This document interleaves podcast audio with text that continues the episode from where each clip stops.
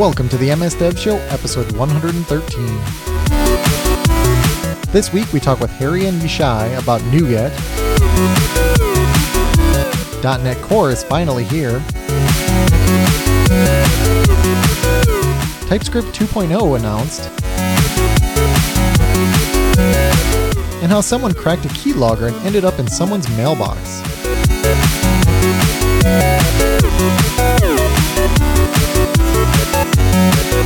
This episode of the MS Dev Show is brought to you by Infragistics, providing tools and solutions to accelerate design, development, insights, and collaboration for any organization.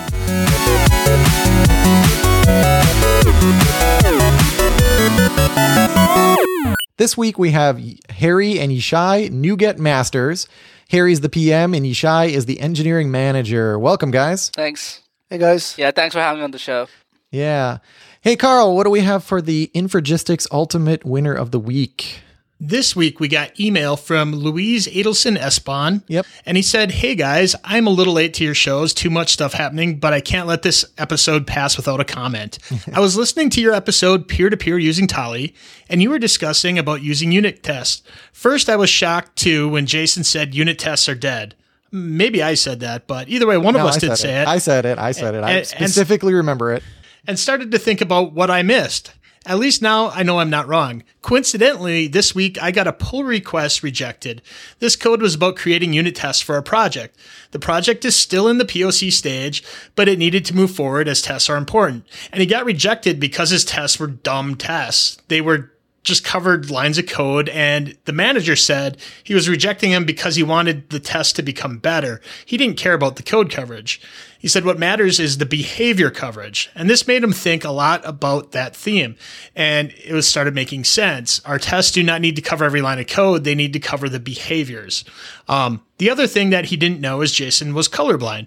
And last week, uh, he saw a video about glasses to help people uh, with colorblindness see it. And if we didn't know about it, there's a website. Uh, you can go to enchroma.com. It says they're a bit expensive, but if it works, it's a life changer. Yeah, so I can address all of these. So I did say unit tests are dead, and if you listen to the episode right after that, I actually said that I was totally wrong because during during the editing process, I was like, "What the heck was I thinking?" Uh, so anyway, uh, I don't think that they're dead, and I think you're dead on. It really is about behavior coverage and just making sure that your code does what it do and actually, or what what you think it should do, and then also go back and listen to our that conference episode from I, I guess it's coming. Uh, it's about a, a year ago Yeah. that, that that that came out. August 2015. Yeah, when we talked to Uncle Bob Martin, and actually we had a really good conversation at that point as well. And it's about, you know, validating your expectations and then the fact that you will actually be faster at writing code. So um, your code getting rejected might have slowed things down in this case, but in the future, I believe that's actually going to speed up your your coding, uh, writing those tests around the same time. So yeah, I I don't know. I was I was on something at that point. Um, so I, I absolutely think tests are important.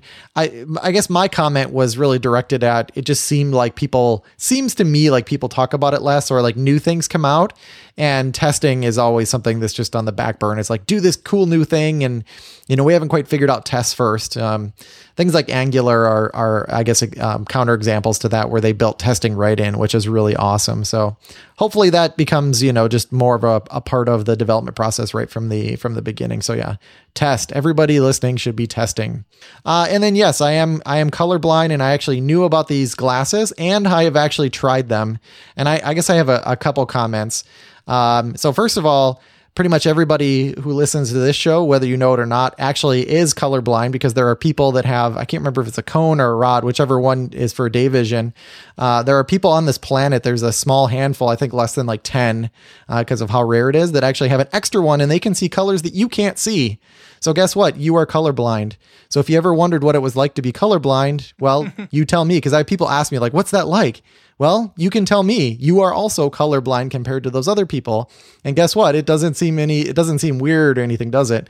Um, it's just that people are, from my perspective, people are saying, look, those two things are different colors. I'm like, no, they look the same. And, you know, things tend to blur together. Blue and purple, for example, colors like that. And whenever you hear somebody is red green blind, that mean, doesn't mean that they can't tell red and green apart. It doesn't work like that. So we we could do probably half an episode on color blindness. I don't want to do that, but uh, yeah, I did try those glasses. I it, some things looked really you know very different to me it was it was a really cool experience um, i did go online after that and i started reading about other people's experiences and who they work for and who they didn't work for and what's interesting is there are these videos where these people just start crying whenever they put them on uh, it's it's generally believed that most of those are fake um, or or greatly exaggerated because I just I really don't understand it. Um, okay, so you're seeing a color that you haven't seen before. I'm not sure how that would make you break down and cry. It's not like the the the the kids or the you know people that that can't hear and then all of a sudden they can hear or you're blind and now you can see. It's not like that at all. You're just seeing another color. You know, if I had a piece of paper that was a color you hadn't seen before, you're not going to start crying. So I, I don't know. I, those things sort of aggravate me. But yeah, I've tried the glasses. They're 350 bucks. Um, I might get them at some point. We just moved, so we have a lot of expenses. Um, I probably will purchase them at some point because they are pretty cool. So uh, I guess that's all I want to say about that. That way we can get to the good stuff here. And my kids are yelling, of course. so there you go, Carl. Yep. So the first piece of news I think just has the coolest URL. So you can go to dot.net. So dot dot net. Yeah, which is cool because I've actually been searching for stuff for this recently, and I didn't realize I could just go to that quick address. Yeah. So .NET Core was released. Yep. And uh, that that's pretty big. Yeah, and just so people understand, the the .NET Core is released. the The tooling is still in preview, which is fine.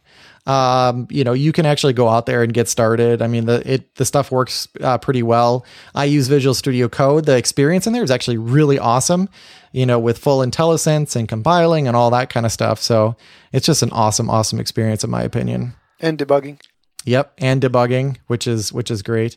Yeah, I mean the the whole like you know go to definition and the the correct color coding, the debugging experience. It's it's great in VS Code, so that that's super exciting. You can do it on a Mac or Linux or wherever. So it's just it's really cool. Okay, Carl, how I cracked a keylogger and ended up in someone's inbox. So this was a really cool article. I just recommend everybody hitting the show notes up and reading the full article. This guy had, uh, to be fair, he specializes in kind of, you know, getting spam, getting vulnerabilities, and kind of looking at them. But he had uh, gotten this uh, uh, spear phishing email. In in there, there was a, a, a document, and in there, he kind of opened it up uh, using a hex editor and noticed, you know, it said dot DOC, but it really wasn't. And he kind of just mm-hmm. kept digging in and he shows you exactly, you know, how he digs in. And these are all using tools that if we're not familiar with them, we can, you can visualize them in your mm-hmm. mind, what's going on. And these are all just using straightforward concepts you can follow along with. Eventually he got into some code where he was able to disassemble into some C sharp code. And he was able to see some hard coded strings with usernames, passwords, and email addresses. And he was able to actually log into the person's email address who was trying to put a keylogger on his. Because it was like Uh, emailing, because it was emailing this stuff to the guy, right? That's that's why it had it- his information. So it was, it was trying to set up a keylogger and it was going to email everything back to this email account Yeah. one of the defaults. and it's just really cool how he was actually able to get back in. And, and it wasn't just like right away, but it was a, an email address that was forwarding to the real one. He was actually able to get into the real one. So it was just really cool how he went through this story. And he sh- actually shows the code, the disassembled code, and what it looked like. And it, I just find this these kind of stories insanely interesting. Uh, plus, payback is fun. Absolutely.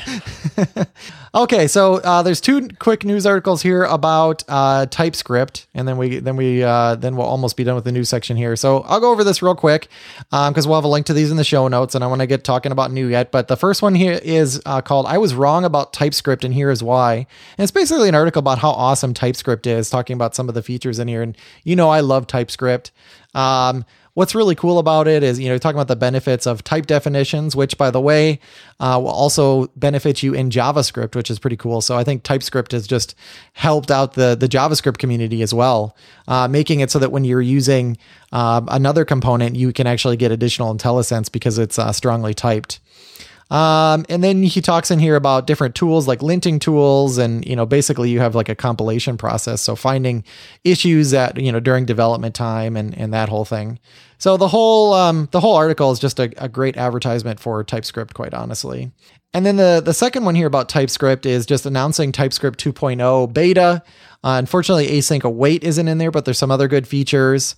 Um, one of them in here that I think is really interesting is uh, non-nullable types, and it's really interesting that it's it's basically like a global flag, um, which makes sense. Um, I don't know how hard it would be to like retrofit an old project, but um, you can make it so that types in general are not nullable. So if you have a string, uh, it can never be null, which makes your code way easier because you don't have to sit there and always check it.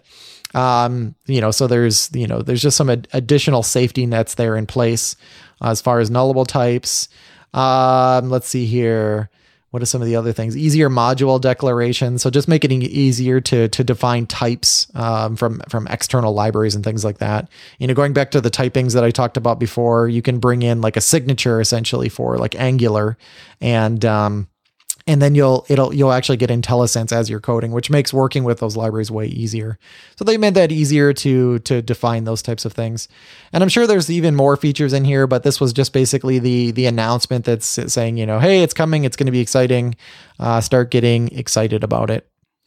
Uh, let's see here. Oh, and then that was it for news. So let, let's just jump into NuGet because that's really why we're all here.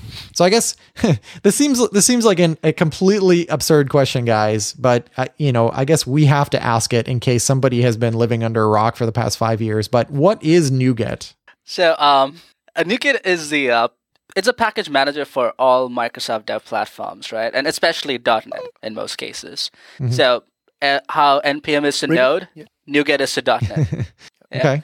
And NuGet is not just, um, in my opinion, like just like a a package management system. Like people have built mm-hmm. amazing amounts of products on top of NuGet, like Octopus Deploy, like Chocolatey. There's so many people have actually yeah. used like NuGet Stack and the fundamentals to build their own products on top of it. So it's an entire ecosystem, and primarily our job is to make uh, .NET great. Okay. And then even, you know, I see it becoming more and more important too, right? For .NET Core, like NuGet is like central to how you bring in other things. Right. Um, and how you, you know, because .NET Core is is sort of it ripped out, you know, all of the stuff that, you know, there's like a, the base and then there's all these pieces that you put on top of that. And NuGet is really central to that, right? Yeah. So so I think the big change in that came from .NET Core but now is available elsewhere um, is the idea that the basic reference unit now in .NET is a package. Yeah. Where if you look at NuGet up until a year ago, NuGet was kind of an add-on, a bolt-on almost, and right. you took a package, and if you open your CS proj, it got filled in with all these long, ugly paths, uh, and you start moving stuff around, they didn't work anymore. Uh, and if you checked it in, you had merge conflicts because mm-hmm. NuGet was not really not a thing. NuGet was just a delivery mechanism and mm-hmm. you put stuff on disk and then we change your projects and then everything was fine. With .NET Core and Project JSON, NuGet is the basic unit of reference, right?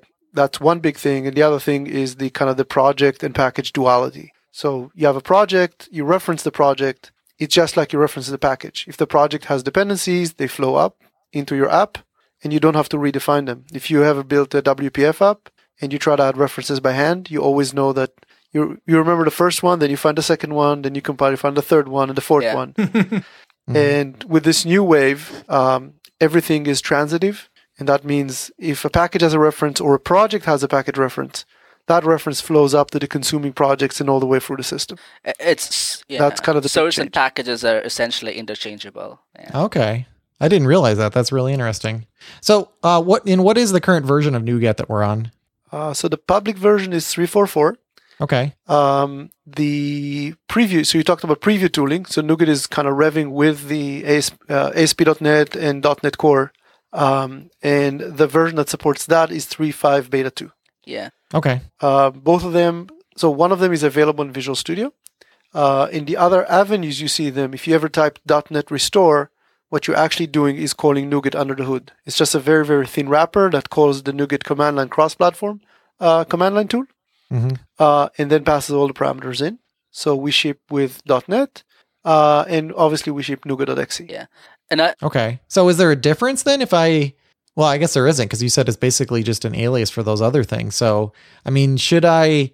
Should I live blissfully unaware and keep using .NET Restore, or should I be running the NuGet command line? So for at this moment, this is a great question, and we get asked mm-hmm. that a whole lot. Okay. Um, in general, you can think about .NET Restore as a subset of NuGet.exe. Uh, for example, and, and here's where, where it gets a little bit interesting. So imagine you're running on a Mac and you just have um, two projects. There's no MS Build in the picture. .NET Restore will work very, very happily with you. If you run on Windows, you can now reference a CS proj from an X proj.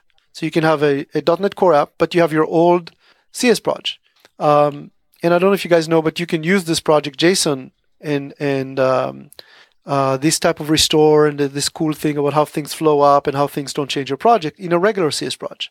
Um, if you did file new. UAP app, you'll see how it works, and we actually support it across pretty much almost every kind of project today.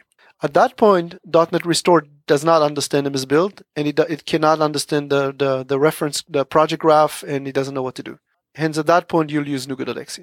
Um, and the plan is to going forward is to consolidate all that as you know now MS Build is going to go run on on um, on Unix on Mac just like the rest of .NET. And now now eventually the the long term plan is to have one one utility that works everywhere. Yeah.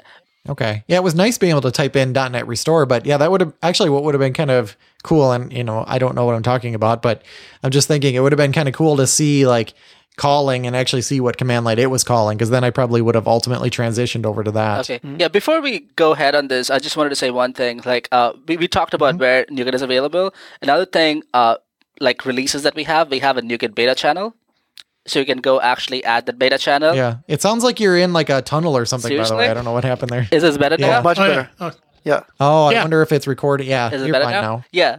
I think it was where you were resting your hand. Oh, or okay. something. So Yeah, where's your hand right actually. now? Bad again. Uh, is it bad again? Yeah, Yeah. Is it okay? it's whenever you put your hand down. Oh, interesting. Is this better now? No. Yes, you're touching something that's doing it. Is it okay? Yeah. Yeah. oh, don't I'm not supposed to touch the, you know, like the chair's handles for some reason. It's weird. Yeah. just Yeah, keep your I hands up. yeah. So I was saying that we have like a beta channel uh, that you can actually subscribe to today, uh, where all the beta builds go out and it gets updated uh, for you in Visual Studio. You can go install your update. That way, if you really want to stay current, uh, we really recommend it for folks who have like package authors who are constantly updating, upgrading to new versions. Uh, there's a bug fix that they want to get their hands on today and don't want to wait for an RTM release, so you can actually do that today. okay. And uh, So yeah, we have we have a link for that on our website, and also we have another we have a distribution channel. So if you go to nuget.org/downloads, you can find all these various downloads and uh, you know NuGet XE and uh, uh, the the the extension on all various versions of Visual Studio, betas, non-betas, all that kind of stuff. And I think one pretty cool thing that the Visual Studio team did for us um, is now NuGet automatically updates. You no longer has to go have to go and uh, install, you know, the next Visual Studio Update 3 or go to the extension gallery to get a new version of NuGet. It just comes down and it solved a lot of problems of people just being stuck on old versions and not able to consume new package features. So now Okay. everything just Yeah, reps. when when does that process actually happen, or do I just not worry about it? It's just always up to date. It's typically always up to date, yeah. Since uh, update 2 uh, introduced the feature and update 3 made it even more proliferative into more users, Okay. you just get new versions uh, when you restart Visual Studio. Okay. Cool. So it sounds like with NuGet 3, NuGet is a lot more uh, essential to the development is experience. Can I even develop my app without using NuGet anymore and still target the newer technologies? Um, probably not. Probably not. Oh, I mean, could- probably yes. yeah. That's fair. it, let let's be honest if you're if you're dedicated hard worker and willing to download things and install them and add if reference you enjoy yourself, pain. Yes. you can do that. Yes. yeah. Well, I'm just imagining, you know, you, you have a developer who's been working on some, you know, old brownfield application. They've been, you know, maintaining some web forms app and just want to get started on something new.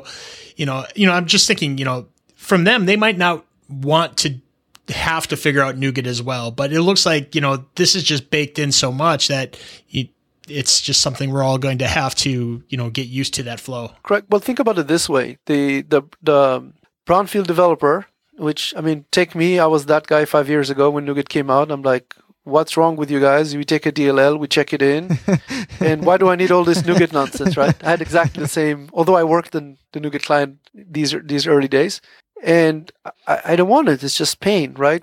But if you look at it today, it's when you try to add a .NET assembly, we have so many kind of uh, portable uh, portable frameworks and where what are you targeting and what DLL you need to find and what reference you need to add. There's actually a lot of discovery Mhm. that you need to do. And if you look at new libraries, they're broken down um, small. So if you, let's take an example, MVC. If you went to MVC5, MVC5 is pretty much one DLL, all of MVC.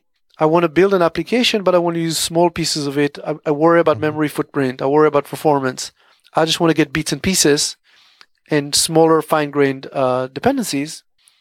I c- you can do it manually, but it's a really, really hard work to figure out all the dependencies, what worked with what, how do you express that, um, and you have to end up end up adding 20 assembly references.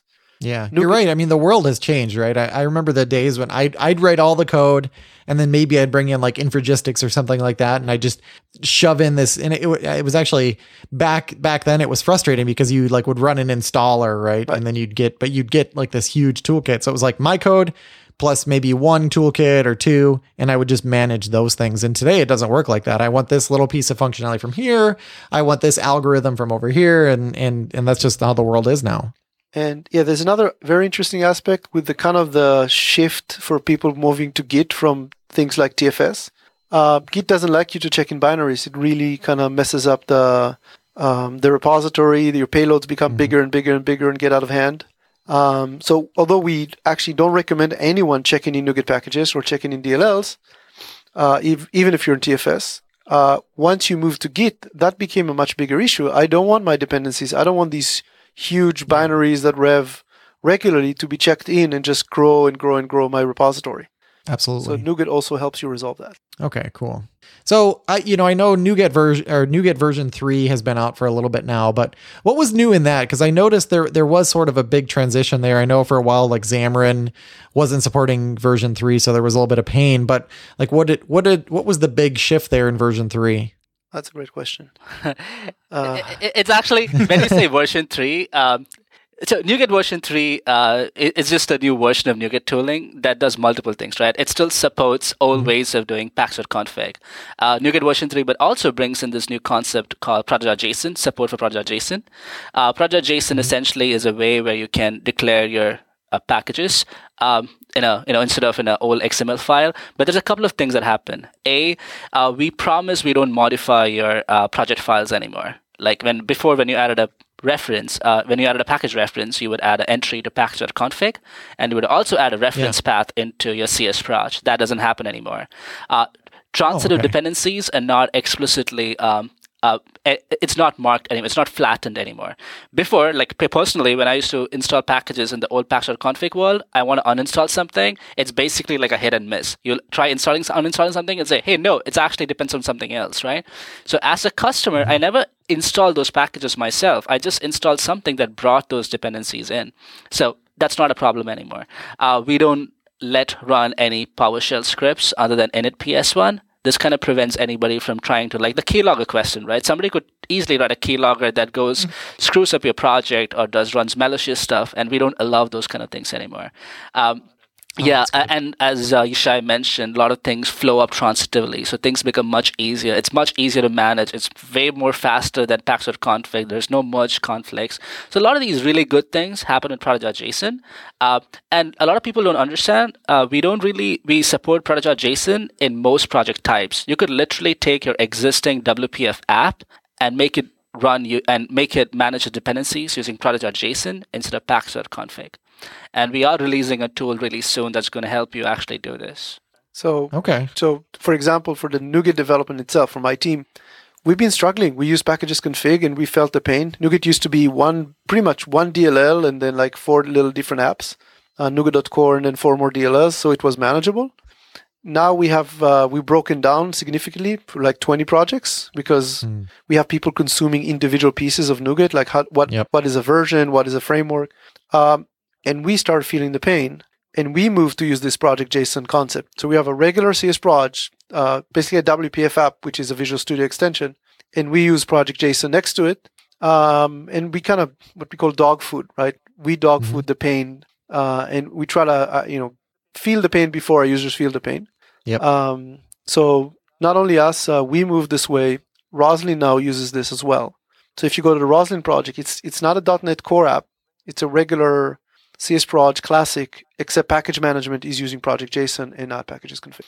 Infragistics Ultimate UX and UI tools and enterprise mobility solutions, Share Plus and Report Plus, enable high performance apps on any device, faster data insights, simplified collaboration, and market leading security, all backed by comprehensive support.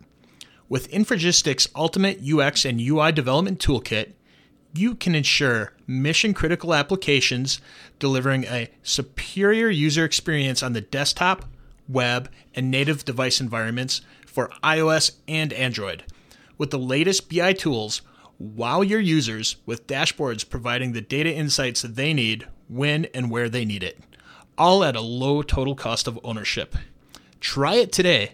Download a free trial at infragistics.com and follow them for the latest updates in UX and UI development, reporting, and collaboration at Infragistics on Twitter. And remember, each week, if we pick your comment on the show, you will get a free copy of Infragistics Ultimate UX and UI toolset. Yeah, and one of you mentioned like if I bring in like a third party, well, I guess they're all third party. If I bring in a NuGet package, and that NuGet package package references something else that I'm also referencing directly, and if those versions mismatch, I think you made a comment about that. So is it using the one that I'm referencing directly? Is that the one that takes precedence? Yes. So the algorithm is um, we describe it in uh, it's like a family tree. Yeah. Uh, and Well, that's actually I was thinking was like children and then like grandchildren and so basically we say um, the closest win. Mhm. So if you have a definition that's c- closer to you from your perspective, it's your first level dependency. We make it win over things below you. yeah. So that gives you as a user the ultimate way to make a decision. Even though package owner says he wants version 2 of something and you want version 3 or version 1, we will let you override him. okay. Um, we if that happens though, we tell you you downgrade it. So if the if a package owner asks for version 2 of something and you specified version 1, you, you didn't even know what he was doing. You just added him. And now you're downgrading his dependency. We will warn you and tell you, hey, you have a downgrade warning here. Yeah. Go figure out. We tell you which package asks for what and Yeah. what you You've probably just broken the thing that you wanted to use. And then we have what we call cousin dependencies. And cousin dependencies are are they're things that you don't see directly. They're they show up in the graph below you somewhere, and they they disagree. And at that point, we take the highest, uh, the highest of the two gets the highest version? the highest version of the two gets Okay. Yeah. That makes sense. Yeah. Uh, if you go to our docs, there's a very nice article um, that shows uh, visually what it means and what is the resolution algorithm. Oh, okay.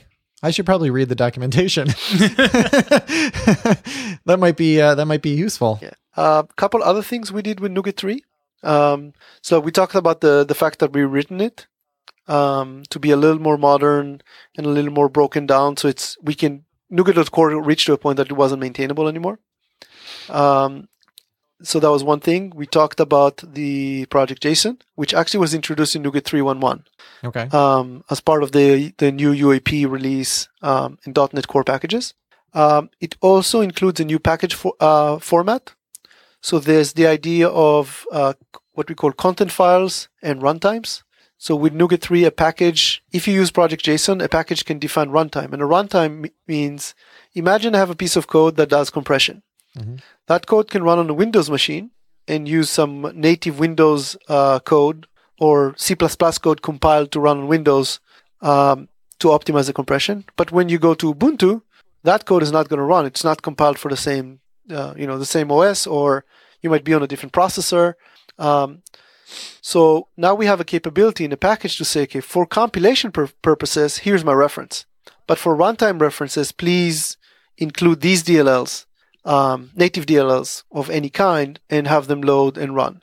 And, Okay. and that's pretty much what makes .NET Core run on multiple platforms because a lot of it's just wrappers over, you know, if you do HTTP client and you go to Unix, you use curl. You don't use uh, Windows directly. When when HTTP. I was just talking to those guys about this like this morning, so it's it's uh, very timely. Right.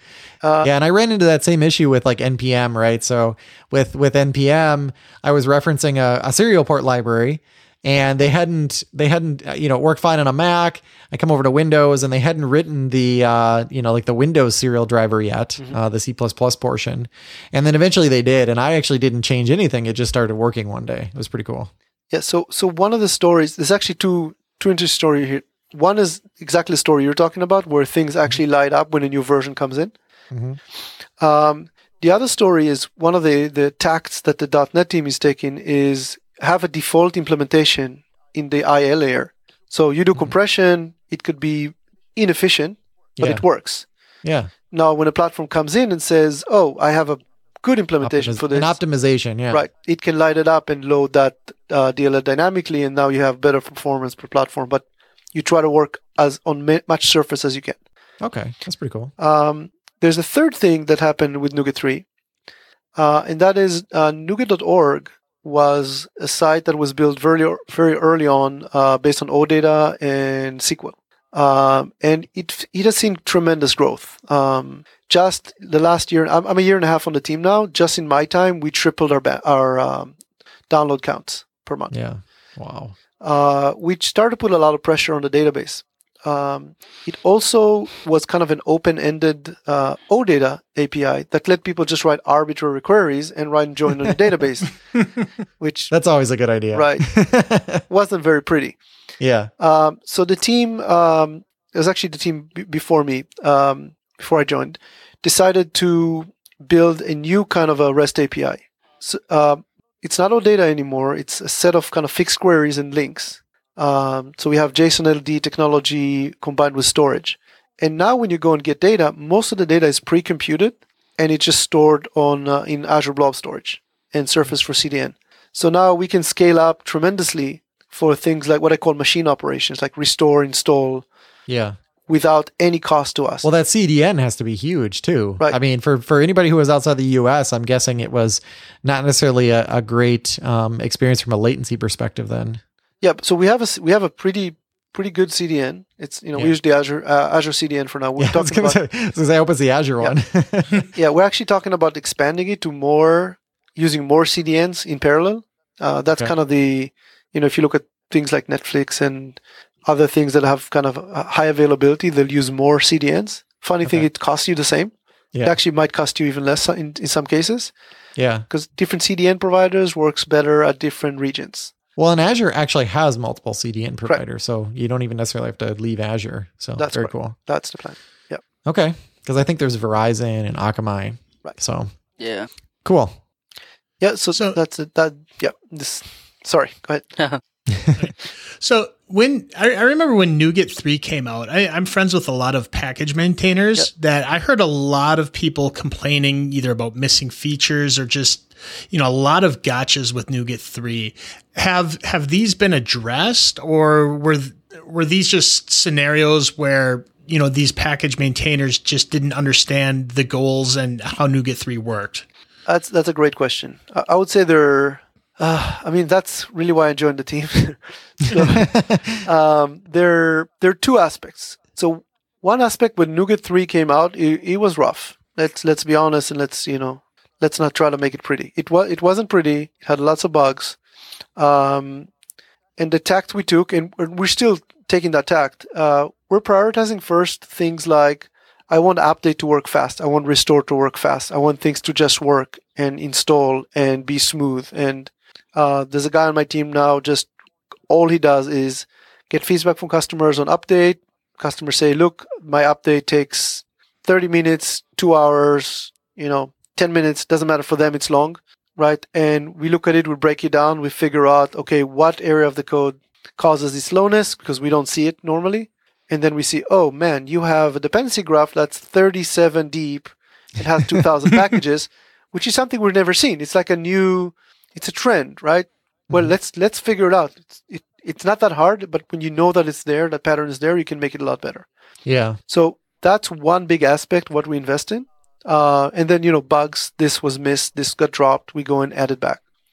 Um, that's kind of the, the the risk of doing a rewrite. The other aspect, which I think you're alluding to, is in NuGet 3 we did drop quite a few features on purpose. Um, we think some of the features were a mistake. They became a convenience and a crutch. Um, and with NuGet 3, with Project JSON, we decided to drop them, and for a good reason. And let, let me maybe enumerate a few of them, like Mhm. what's coming back and what we don't think is coming back. So one thing that uh, people had is they had the install PS1 script. So you took a package and you put in a project and you run a p- partial script that runs within Visual Studio. Incidentally, these scripts break every version of Visual Studio because they just use anything that Visual Studio supported. There's not necessarily a gar- compatibility guarantee. Uh, we've seen packages um, like the T4 scaffolding package break every single release of Visual Studio. It's a package we actually my old team used to write, used to own, uh, the MVC team. Uh, but it relied on something that is just not cannot be relied on, and we basically decided to abandon uh, the support for that. Well, it does seem. I mean, it seems. Yeah, it seems a little dangerous to just allow arbitrary code execution. I mean, Office already learned that lesson right now. When I open a document, it says, "Hey, this is from a third party. It has macros. Are you sure you want to Yeah. allow it to run arbitrary Another thing, code?" And and yeah, another thing is that in the same uh, vein is that the code could modify anything you don't know, and it, it's even though our packages are really skillful, uh, the fact remains Mm-hmm. that if you want to have a clean uninstall story as well, you have to keep every single situation Ah, in yeah, mind, right? that's a good point. So Yeah. it it speaks like it's a significant amount of work to have like a clean install, uninstall modification, even if you do it. Yeah, But then- and the only thing worse than writing an uh, an installer is writing an uninstaller. right, uh, there was so there are other two other big aspects here. Can you guys hear me? Yeah, I can hear you. We lost Yeah, video, it's coming so back. Carl, if yeah, Carl, if you want to turn your video back on, I don't. Oh yeah, actually, all three are reloading. Okay. I started mine. Just keep going. So um, there are two other aspects here. So one Mhm. was the principle where we don't want NuGet packages to change your project. Basically, I wanted the um, the ability to install a package into a project without touching the project because Right. see what happens today. The install PS1 runs within Visual Studio, but everybody today uses a CI, CI system, and they use the CI system to rev the versions of the packages to figure out if the pa- if you know uh, is the new version going to break me or not. Do I get performance improvements, right? Or I just want to consume these new things without somebody having to go and check them in manually. Uh, the problem with that is as soon as you have things that rely directly on uh, uh, Visual Studio implementations, things these things just don't work. You have to have Visual Studio installed on the CI machine, um, and that just doesn't work for people like that go to you know CI machines that don't allow them to install dependencies, or you need multiple versions of Visual Studio on the same machine all of a sudden. So the, the you know there's a lot of people that just roll a, a new CI image every time they build. Mhm. You can't really do that with Visual Studio. So that that was one aspect. Um, the other aspect is with .NET Core, we're moving. We want .NET to work universally on Mac and Unix, right, and Windows. There is no PowerShell install PS1 Visual Studio over there, and there's Right. never going to be one. So we move to that mode where um, the package, the change, the only change you see from the package is that one single line in Project JSON.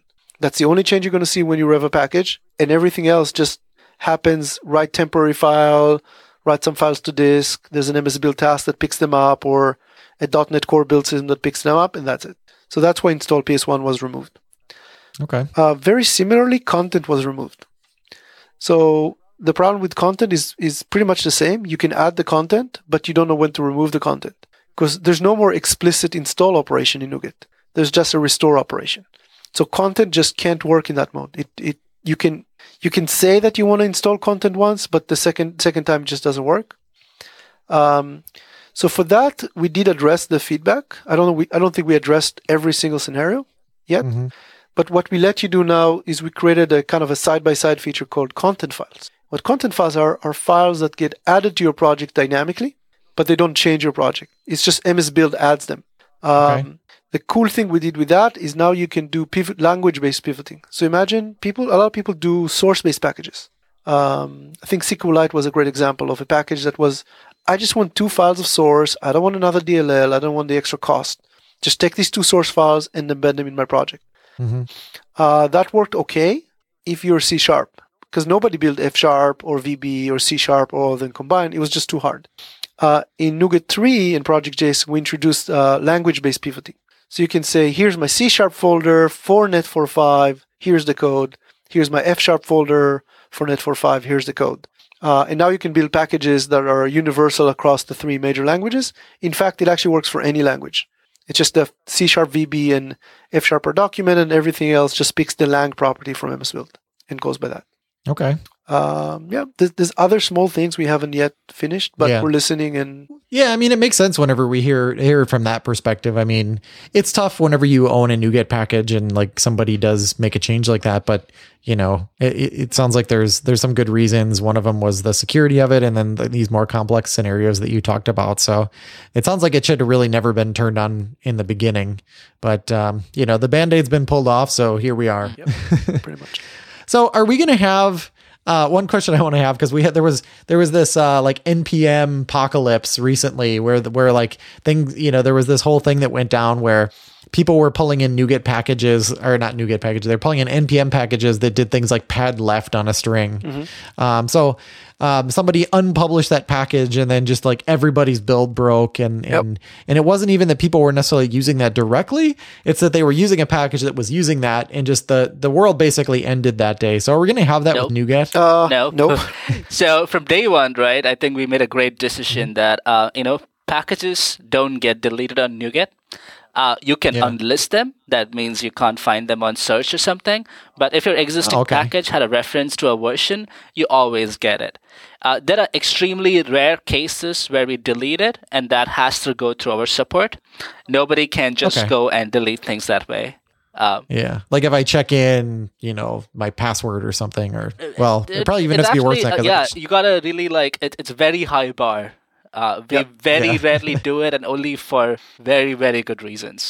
And we also make sure, for example, if that package is being used by a lot of people, no way. Like we're not going to delete it. We're going to try finding a really good. A, a, a workaround or something that'll help the customer, but we just we're not going to delete packages that have high download counts because that's just going to break so many people tomorrow. Yeah, Okay. I mean, there's there's I think there was in my time here on the team there was one time when we deleted a package with a few quite a few downloads, but that was a um, you know rights infringement kind of thing from a big company. I don't want to mention their name. Mhm. Um, and even with them, we spent I think we spent two months with them debating this and asking them, pleading with them not to get to the legal state. And when it got to the legal state, we had to give up. Mm. it got deleted uh, and they got huge community backlash and it took was very very quick that the package came back. Okay. But it wasn't anything like you know we're talking about packages with tens of thousands of downloads nothing as Trust. um, big as this Yeah. one yeah. yeah. You need uh you need bumper stickers that say NuGet is forever. We're actually building a feature now to help people we find people just accidentally push packages to NuGet yeah So one of our big investments right now is a feature called NuGet staging. And the idea is we want you to push by default, not to NuGet.org. You'll push by default to NuGet staging, okay uh, which it means you pushed it, you can test it, you can validate it, and then you push a button and it gets merged. Think about it like a GitHub PR, yeah and then merge. Well, and I think one one thing that a lot of people don't realize, a lot of devs that I talk to, is like a NuGet server can also be a file share, right? So like even your stuff locally, you can you can actually take your NuGet packages, your local NuGet packages, throw them in a folder, go into Visual Studio and add that folder as a source, and you can reference those in other projects. So you don't necessarily have to like go make this pa- package public Right. or set or go you know set up a private repo. Like you can literally just put it in a folder and point to it, which is pretty slick. That's- that was a good decision. That's yeah. That so that's actually another really really good point. Mhm. Um, we do see people that do that, uh, and it works very well until you get to a few hundred packages, where it starts slowing down because what happens is we have to crawl through the content of the zip files to figure out what you have. hmm Um, if you go to our blog, we have a, a really nice blog that we worked on with Andrew Arnott from the um, uh, Visual Studio team. They had uh, 40,000 uh, packages in a folder, and it took them many, many minutes to install a package. Um, so there's a new command in NuGet called NuGet init. So f- drop your packages in the folder, like you just said, Mhm. but Yeah. then run NuGet init on that folder, create a new one that is restructuring the the packages. Basically, it expands out the nuspecs and it organizes by ID and version. So now we can Oh. go straight to the package and it's way, way, way faster. That's cool. Okay. That was such a good one that the, the video started back up in Yeah. Skype. okay, so I, I know we got to wrap up here. So I guess is there anything else um, that we that you guys wanted to make sure you mentioned before we let you guys go? Um, yeah, uh, as we mentioned, right, there's a couple of new features coming out. Uh, for example, uh, the uh, NuGet upgrader that's going to make it easy for you to move from packages.json to project.json. Uh, uh, uh, We are going to respond on the expiring API keys blog post very soon. Uh, it is it was a little controversial, and uh, you know, like Ishai mentioned, we our communication was not that no was not good at all in that post. You know, we Yeah. failed to explain why we're doing it, and hopefully we'll correct that really soon and send out a blog post in the next week or so uh, that explains everything. Um, Well, no, it's great that you guys are yeah. transparent. Um, anything else, Ishai? Yeah, the last thing is um, so our focus going forward in, in this year is going is mostly around uh, finishing the .NET Core, taking the tooling from preview to RTM. Um, Okay. It's quite a big uh, investment. Um, so we know there's a lot of people asking for us, you know, to the filing bug, doing great job. Please keep doing that. Give us as much details as you can on the bugs. Uh, we're seeing them. We like them. They help us um, tremendously. If you can help us with repros, I mean, a bug that says this doesn't work is good.